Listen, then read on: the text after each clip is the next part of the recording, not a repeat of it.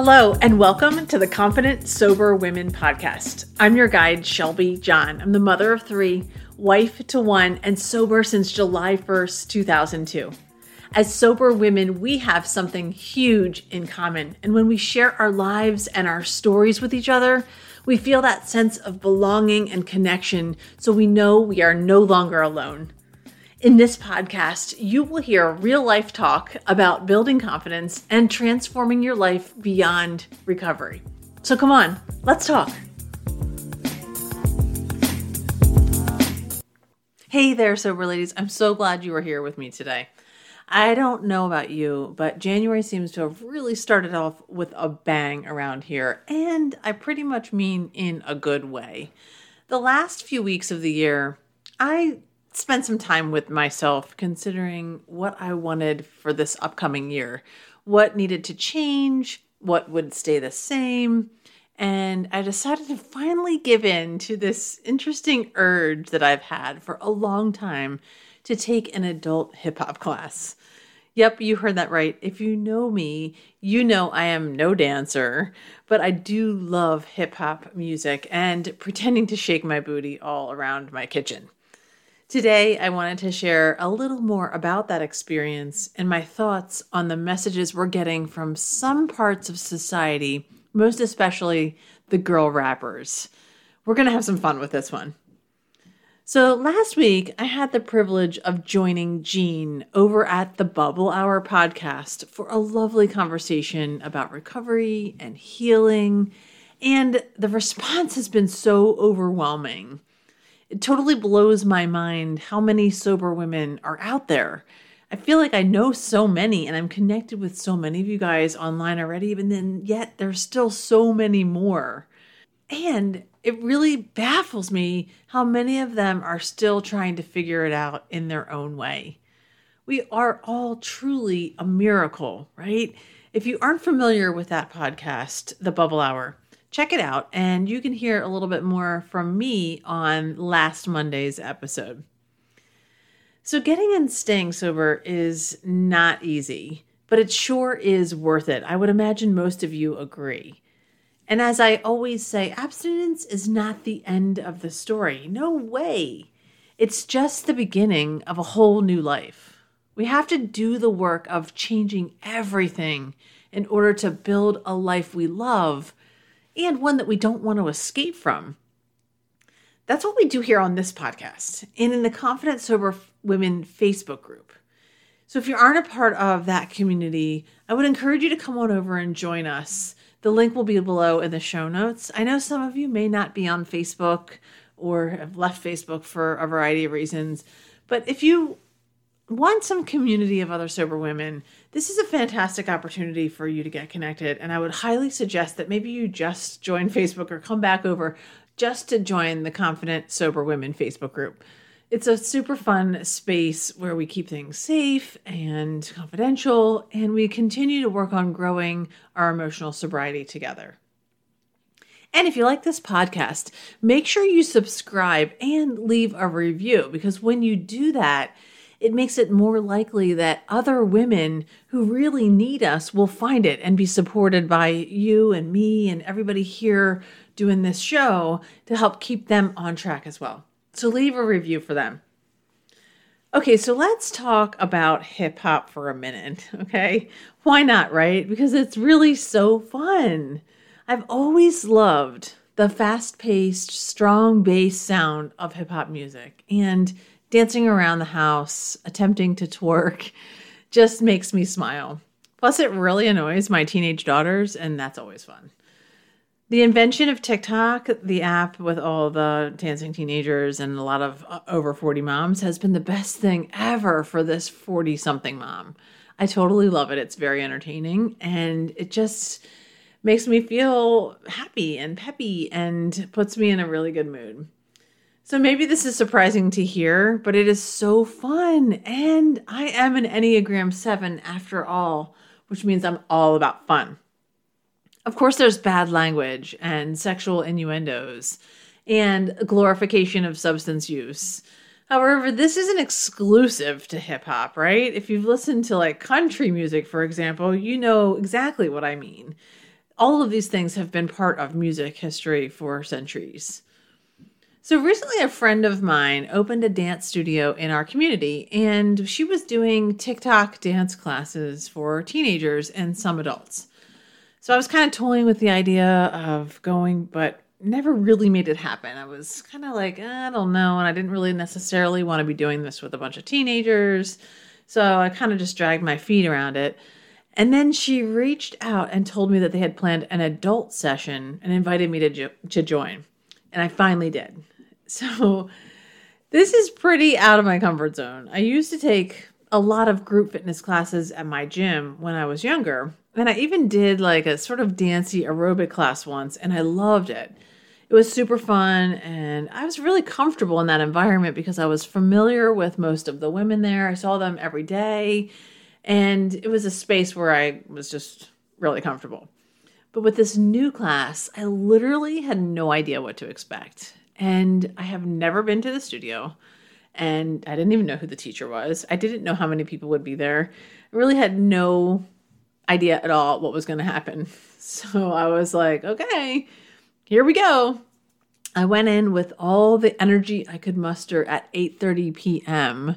Yes, that's when the class started, which is basically when I normally go upstairs for bed. And I gave it my all.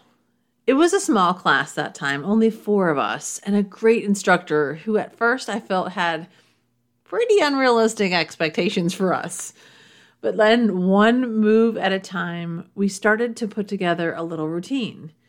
And I was pretty impressed.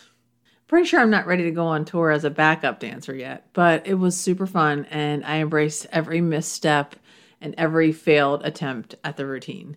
Who cares, really? Why shouldn't I just let it go and enjoy myself? And then every time a negative thought came in, I just simply let it go and reminded myself this is for fun. I did make a couple snarky comments about how I was doing, but I am still growing after all, right?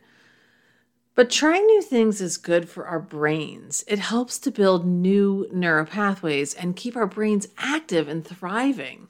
And the personal challenge of something new allows you to practice the tools of emotional sobriety. Speaking kindly to yourself and allowing mistakes and failures to happen along the way is a part of this journey. So, doing something different also builds your confidence. It creates just another file in your cabinet of times when you stepped out of your comfort zone and tried something new. And those files are really necessary to refer back to when other things come up that seem scary or when you start this spiral of negative thinking. So, this is what we will be talking about in the Understanding Negative Thinking Patterns five day challenge next week. If you aren't registered already, go ahead and do so at the link below. It's going to be a lot of fun, a lot of learning, and with a humongous group of sober women that are already registered this past year, maybe it was the quarantine, maybe it was the intense anger and disappointment at our school system, or the excessive free time I had from not driving 600 miles a week to school and sports practices. But something made me go, hmm, the girl rappers are kind of nasty. I mean, the guys are too, but these women have really taken girl power and feminism to a whole new level. The thing I've been a bit hyper focused on are some of the messages they write in their songs that I was picking up on. Of course, there's a lot more to them than what I'm sharing here today, and I'm not minimizing any of that. And I am absolutely not a hip hop historian. Just this is just something that stands out to me personally right now.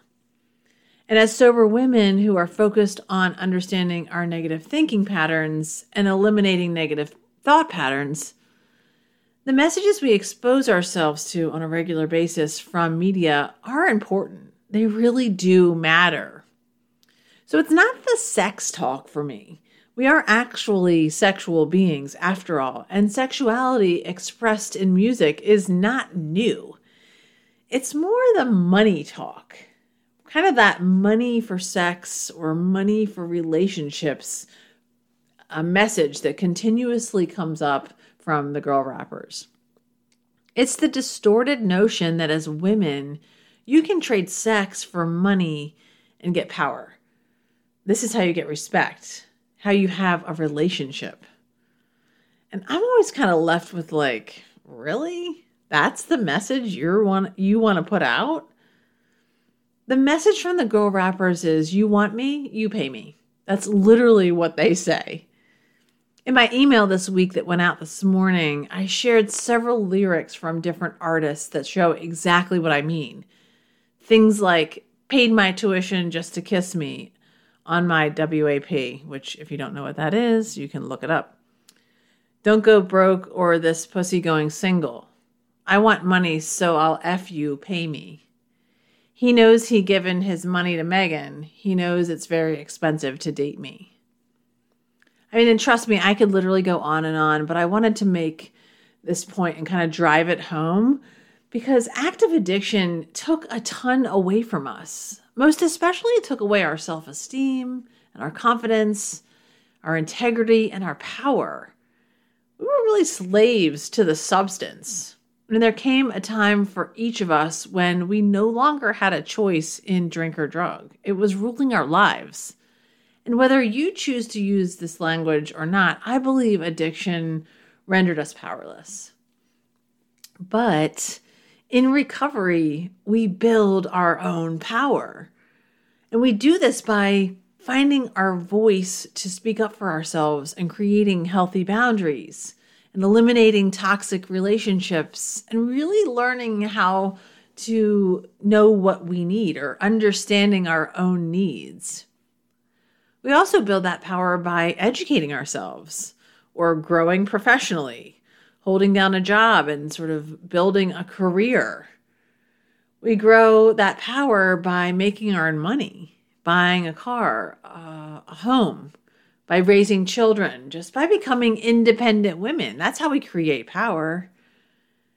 We create it by building relationships based on mutual trust and respect, where both partners understand the other's needs and desires and support each other through thick and thin.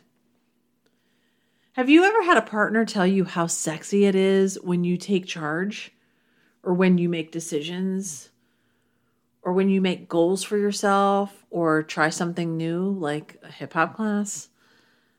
That is feminism at its best a woman who not only knows what she wants, but even if she doesn't know the exact path to get there, seeks the guidance and puts one foot in front of the other until she reaches it. To me, that is serious girl power. And the way you speak to yourself is the key to this power. Whether hip hop music is your jam or not, it's no matter. But pay attention to the images, music, and media that you are consuming. What are the messages that you are absorbing? Sometimes we like to brush them off like it doesn't affect us, but I really disagree. And I'm not saying that you can't still listen and watch things. I just believe that we should be doing so with a discerning ear. And it's important to check in with yourself occasionally about how it may or may not be affecting you. Notice if being around negative people or watching shows with an abundance of trauma, grief, or crime, or seeing images of things like substances being glorified changes your mindset a bit. It's often very subtle, so we have to really pay attention. Are we entertaining negative thoughts and emotions a little more? Are we staying in conversations that can bring us down? Again, this is the exact work of the Understanding Negative Thoughts Challenge next week, January 25th to the 29th. If you don't know what I'm talking about, there's a link below with all the information and you can register there. We're going to be really digging into why these negative thought patterns occur, when they happen, and then really starting to identify what your specific ones are and how we can move away from them and begin to learn the process of changing them. The saying that you are what you think is true. And I extend that to what you listen to and to what you watch as well. Your thoughts matter to building a life you don't want to escape from in recovery. And a final thought Train your mind to see the positivity in everything. Positivity is a choice. The happiness of your life depends on the quality of your thoughts. Marc and Angel. See you next week.